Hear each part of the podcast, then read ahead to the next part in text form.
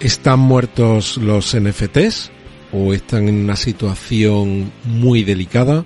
Vamos a hablar de eso con datos, vamos a hablar también de la actual situación del mercado, de la Fed, vamos a hablar de MediaMart, hablaremos también de banca privada y de Bitcoin. Así que no te lo pierdas, vamos.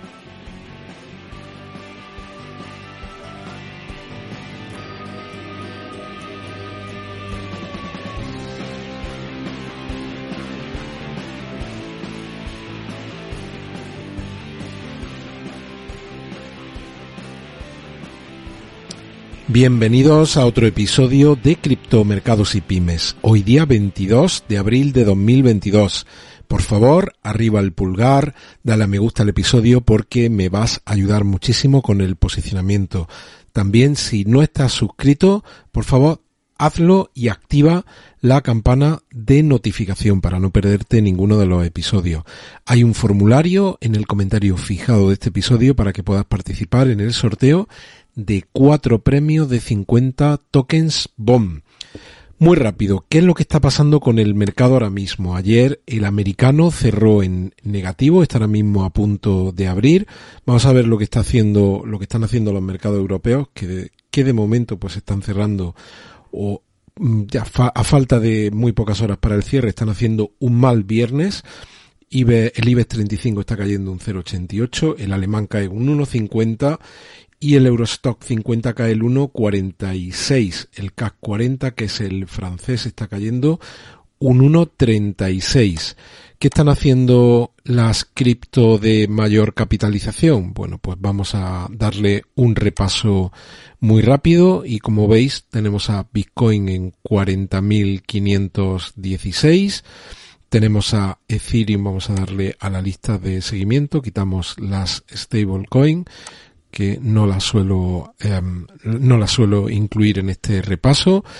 Como vemos, pues Bitcoin en 40.508, Ethereum 3.008, cayendo un 4.41, Bitcoin cae un 4.63 en línea, pues como hemos visto con el comportamiento de las bolsas europeas. Vamos a ver cómo arranca Wall Street esta tarde.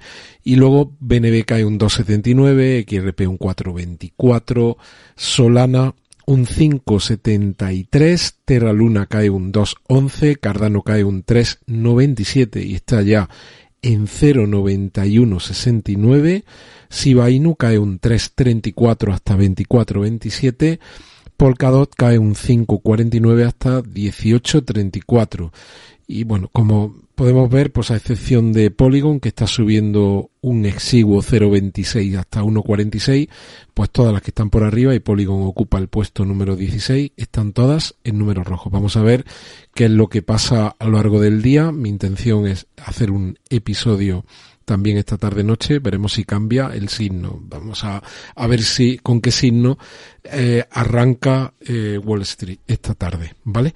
Bueno, y gráficamente Bitcoin, pues como vemos, está en 40.517. Ahora mismo todavía pues eh, por, por dilucidarse el signo definitivo de esta vela diaria de hoy 24 de abril de 2022. Como vemos la EMA de 20 cruzó eh, con este cruce bajista del día 15 de abril, cruzó por debajo de la EMA de 40 periodos en, en velas diarias y vamos a ver este movimiento de lateralización que a corto plazo pues podríamos decir que nos ocupa ya desde el día 7 de enero de 2022 moviéndonos en un rango entre los 33 y los 48 mil dólares y metiendo un zoom pues mucho más de, de largo plazo pues podríamos decir que estamos en ese proceso de lateralización y de acumulación desde comienzo de enero de 2021.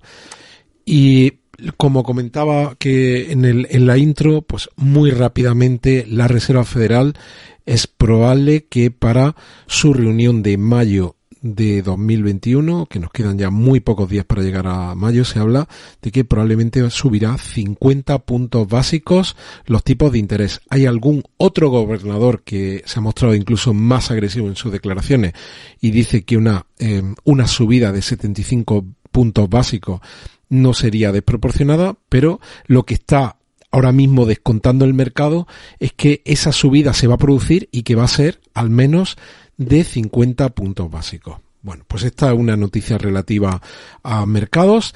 Y vamos a pasar con el tema de NFTs. Fijaos, os traigo aquí una noticia. Guardian Link lanza una capa 2 de eh, cero fee, de cero comisión por transacciones, basada en una rollup que es como una segunda capa de escalabilidad llamada ZK de Ethereum. ¿Y por qué lo hacen?